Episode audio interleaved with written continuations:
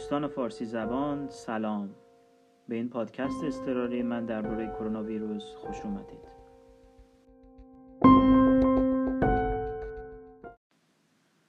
خب همین اول بگم اسم من بیژنه و توی فضای مجازی فارسی زبان منو با اسمای آمیرزا بیژن یا مرجعیت می‌شناسن. ساکن سیدنی هستم دکترای شیمی دارم و background مهندسی مواد. اینا رو بهتون گفتم که براتون روشن بشه. تخصص من ربطی به این اپیدمی نداره. و اتفاقا خیلی متاسفم که میون ایرانی های خارج از کشور مخالف نظام اسلامی اونقدر کار پادکستی در مورد این ویروس و خطراتش کمه که من احساس کردم باید بیام و راجع به موضوع باتون حرف بزنم. بیشتر آمارهایی که تو این پادکست میدم از کار حضرت بنن به اسم War Room Pand... Pandemic برداشته شده که همراه با یه آقای دکتر به اسم آقای دکتر استیون هتفیل که محقق تو انستیتوی تحقیقات پزشکی بیماری مسری ارتش آمریکا بوده این آمارا را ارائه میده. این پادکست منم دو تا هدف داره.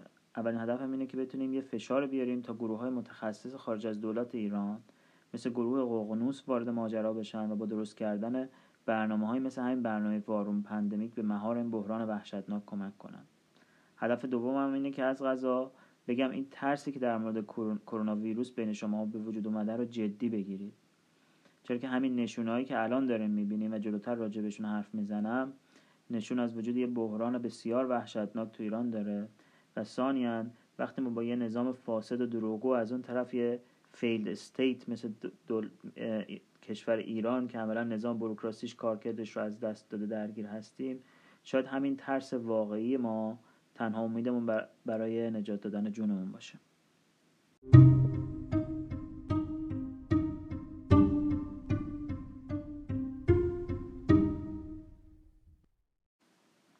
بسیار خوب. اون چیزی که راجع به این ویروس می‌دونیم اینه که به خاطر دروغگویی و لاپوشونی نظام چین کمونیست یه بیماری تنفسی که از اواخر نوامبر سال 2019 توی شهر ووهان چین شایع شد از کنترل خارج شد. چون نظام کمونیستی چین وجود این بیماری رو تو ماه ژانویه و قبل از سال نو چینی توی فوریه پنهان کرده بود. حالا اگه فلاش فوروارد بزنیم و بیایم امروز وضعیت چین یعنی اقتصاد بزرگ دوم دنیا الان طوری که آمارهای غیر رسمی میگن تا الان 760 میلیون نفر عملا تو قرنطینه هستن. یعنی 10 درصد جمعیت دنیا. همین قرنطینه عظیم از طرف کشوری مثل چین که باعث میشه اثر منفی وحشتناک روی اقتصادش بیاد نشون میده که خطر این بیماری خیلی خیلی جدیه. نکته دیگه اینه که هم به خاطر سابقه لاپوشونی ها و دروغگویی حزب کمونیست چین هم به خاطر اینکه حزب کمونیست چین برای سومین بار پیشنهاد پرزیدنت ترامپ رو برای کمک فنی برای مهار این بحران رد کرده ما باید توی آمارهایی که دولت چین در مورد تعداد بیمارها و تعداد کشته شده ها میده شک جدی بکنیم. تو برنامه دیروز وارون پندمیک حتی درباره تخمینهای در حدود اینکه تعداد مبتلاها میلیونی هست و تعداد کشته ها در حدود 150 هزار نفر هست صحبت می‌کردن. اتفاق ترسناک دیگه اینه که نظام بهداشتی چین با اون عظمتش داره سقوط می‌کنه. آخرین آماری که من شنیدم این بود که 3600 نفر از کادر درمانی در درمانی درگیر با این بیماری خودشون مریض شدن. و 1500 نفر وضعشون بحرانیه. و وقتی دولت چین میگه وضعشون بحرانیه ما باید مرده حسابشون کنیم. این افراد یه سیستم بهداشتی به راحتی که نمی‌تونه جایگزین کنه. حالا این چیزایی که گفتم راجع به یک کشوری مثل چین که ابرقدرت اقتصادیه و نظام سیاسی اجتماعیش نسبتا کارآمد بوده. در مورد ایران که ما همونطور که قبلا هم گفتم با یه فیل استیت روبرو هستیم یعنی عملا دولت وجود نداره نظام بروکراتیک نمی‌تونه مسئولیتش رو انجام بده و سیستم سیاسی دست یه سری گنگ مسلح مافیاییه خب تو این کشور وقتی همچین بحرانی وارد میشه عقل سلیم میگه خود شهرونده باید جون خودشون رو نجات بدن.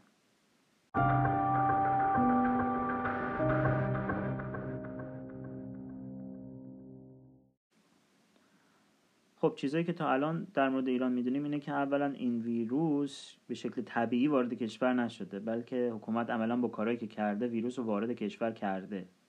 تو این کشور که من زندگی می‌کنم یعنی استرالیا با اینکه یه جمعیت عظیم چینی تو شهرهای بزرگ زندگی می‌کنن به علت اینکه سیستم اداری کشور درست کار می‌کنه و همون روزای اول تمام پروازها رو از مبدع چین به مقصد چین متوقف کردن و اون اتباع استرالیایی که برمیگردوندن رو تو جزایر خارج از خاک اصلی استرالیا 14 روز قرنطینه کردن بحران تا حد زیادی کنترل شده. و تا اونجایی که من می‌دونم ما 15 تا کیس بیماری تا حالا داشتیم که 10 تاشون خوب شدن. اما دولت ایران کاملا برعکس عمل کرده. مثلا هواپیمایی ماهان تا همین امروز هم پروازش به چین و برعکس رو ادامه میده و عملا بیماری رو وارد کشور کرده. از اون طرف طبق معمول که تو ایران همه چی امنیتیه تو اعلام آمار مبتلا هم لاپوشونی کردن تا وقتی که دیگه رسما گندش در اومده. همین نشونه هایی که توی این یکی دو روز می‌بینیم به حد کافی ترسناک هستن. اولا ایران از نظر تعداد تلفات تو دنیا بعد از چین دومه. ثانیا جست و گریخته آماری که درس کرده نشون میده بیماری توی یه محدوده جغرافی خیلی بزرگ پخش شده و مختص یه شهر و یه استان نیست. سالسا همین چند ساعت پیش اعلام شد که یه خانومی توی کانادا بیمار شده که چند وقت پیش چند هفته قبل نه به چین که به ایران سفر کرده بود. این یعنی وسعت پخش شدن بیماری خیلی زیاده و عملا از کنترل خارج شده. نکته آخرم که بر من خیلی ترسناک بود فایل های صوتی است که از گروه مختلف پزشکی منتشر میشه و یه توصیف خیلی وحشتناکی از رشد این بیماری سفید شدن کامل ریه و مرگ افراد به دست میدن. مسئله اینه که ما نمی‌دونیم این توصیف ها راجع به آدمایی هست که بیماری های زمینه ای داشتن یا سالم بودن. آیا ما با فاز دوم بیماری روبرو شدیم یا نه؟ توی پرانتز بگم خیلی ها با گفتن اینکه این آمار مرگ و میر بیماری خیلی پایینه و دو درصده به خودشون دلداری میدن به این دوستا توصیه می‌کنم یه مروری روی بیماری آنفولانزا اسپانیایی بکنن که تو سال 1917 تا 1920 حدود 100 میلیون آدم رو کشت. فاز اول اون بیماری اصلا عملا تلفات آنچنانی نداشته.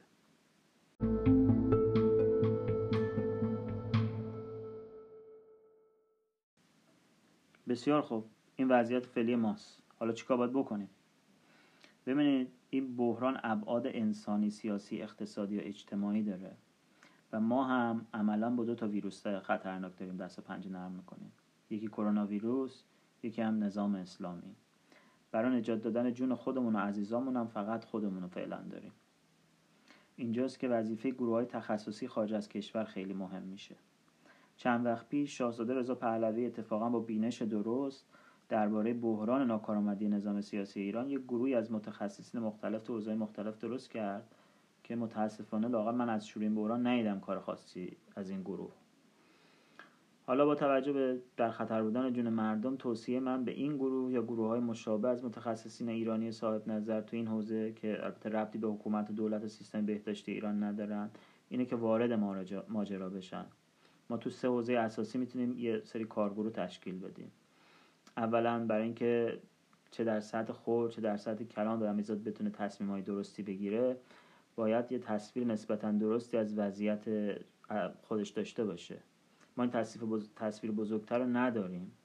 اما با توجه به درزای اطلاعات گفتگو با گروه های مختلف پزشکی پرستاری و کنار هم چیدن همه داده های مختلف یک گروه متخصص می‌تونه تخمین نسبتا معقولی از شرایط واقعی رو به دست بیاره. این به نظر من از نون شبم واجب تره یک کارگروه دیگه باید روی راهکارهای نجات مردم و اطلاع رسانی بهشون کار بکنه. ما الان تو کشور دچار بحران بزرگ بیاعتمادی هستیم. این بحران بیاعتمادی باعث میشه مردم گیج بشن وقتشون رو از وقت رو از دست بدن و این از دست دادن وقت باعث بشه جونشون هم به خطر بیفته. البته حالا که همچین کارگروه های سیاسی کارگروه های درست نشده توصیه من به دوستایی که این پادکست رو دارن میشنون اینه که این ترس خودشون رو جدی بگیرن. واقعیتش اون چیزی که باعث شد بالاخره آنفولانزای اسپانیایی تو سال 1920 فروکش بکنه یه پدیده به اسم social distancing یعنی چی؟ یعنی مردم اون چنان ترسیده بودن که خودشون عملا با قرنطینه کردن خودشون باعث شدن تعداد مبتلاهای کم و کمتر بشه. بنابراین توصیه من به شما اینه همون کاری رو که دولت چین داره به زور با قرنطینه کردن مردم انجام میده شما خودتون انجام بدید. حتی امکان سر کار مدرسه یا دانشگاه نرید. فقط یه نفر از افراد خانواده رو مسئول خرید بکنید. مدام دست صورتتون رو بشورید و ضد عفونی کنید. مهمونی نرید و مهمونی نگیرید. روبوسی دست دادن هم ممنوع. متاسفانه از میان شخصیت های سیاسی معروف تنها کسی که من دیدم که به قول حضرت بنن تونست نویز یعنی این انتخابات مجلس رو از سیگنال که همین بحران اپیدمی هست تشخیص داد و یه توییتی با مضمون تعطیل کردن مدارس و دانشگاه و ادارات دولتی خصوصی زد فقط سعید قاسم نجات بود و کسی دیگه روی موضوع تمرکز نکرده. چیزی که واقعا الان نیاز داریم تا باید تبدیل بشه به کمپین سیاسی جدی. اون کارگروه آخر هم به نظر من باید روی همین کمپین های سیاسی مرتبط با ناکارآمدی نظام تمرکز بکنه.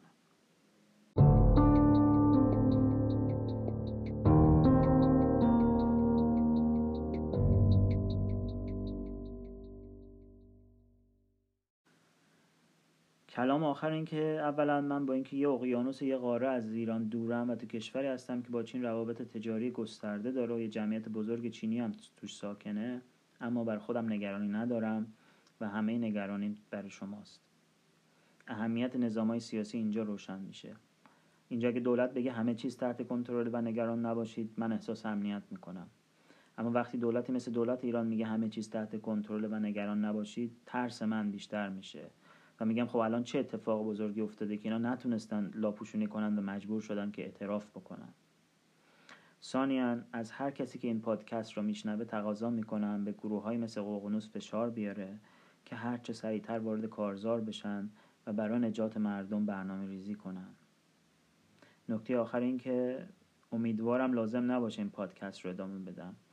اما اگه ادامه دادم سعی می‌کنم خلاصه ای از اطلاعاتی که وارون pandemic میده رو براتون منتشرم منتشر کنم. اگرم شخصی هست که متخصصه و می‌تونه تو این زمینه به من کمک بکنه ممنون میشم که از طریق توییتر بهم پیام بده. هندل توییتر منم اینه ادساین بی مرخالی. B M A R K H A L I خیلی خیلی مراقب خودتون باشید. از 13 هزار کیلومتر ورتر دل من با شماست.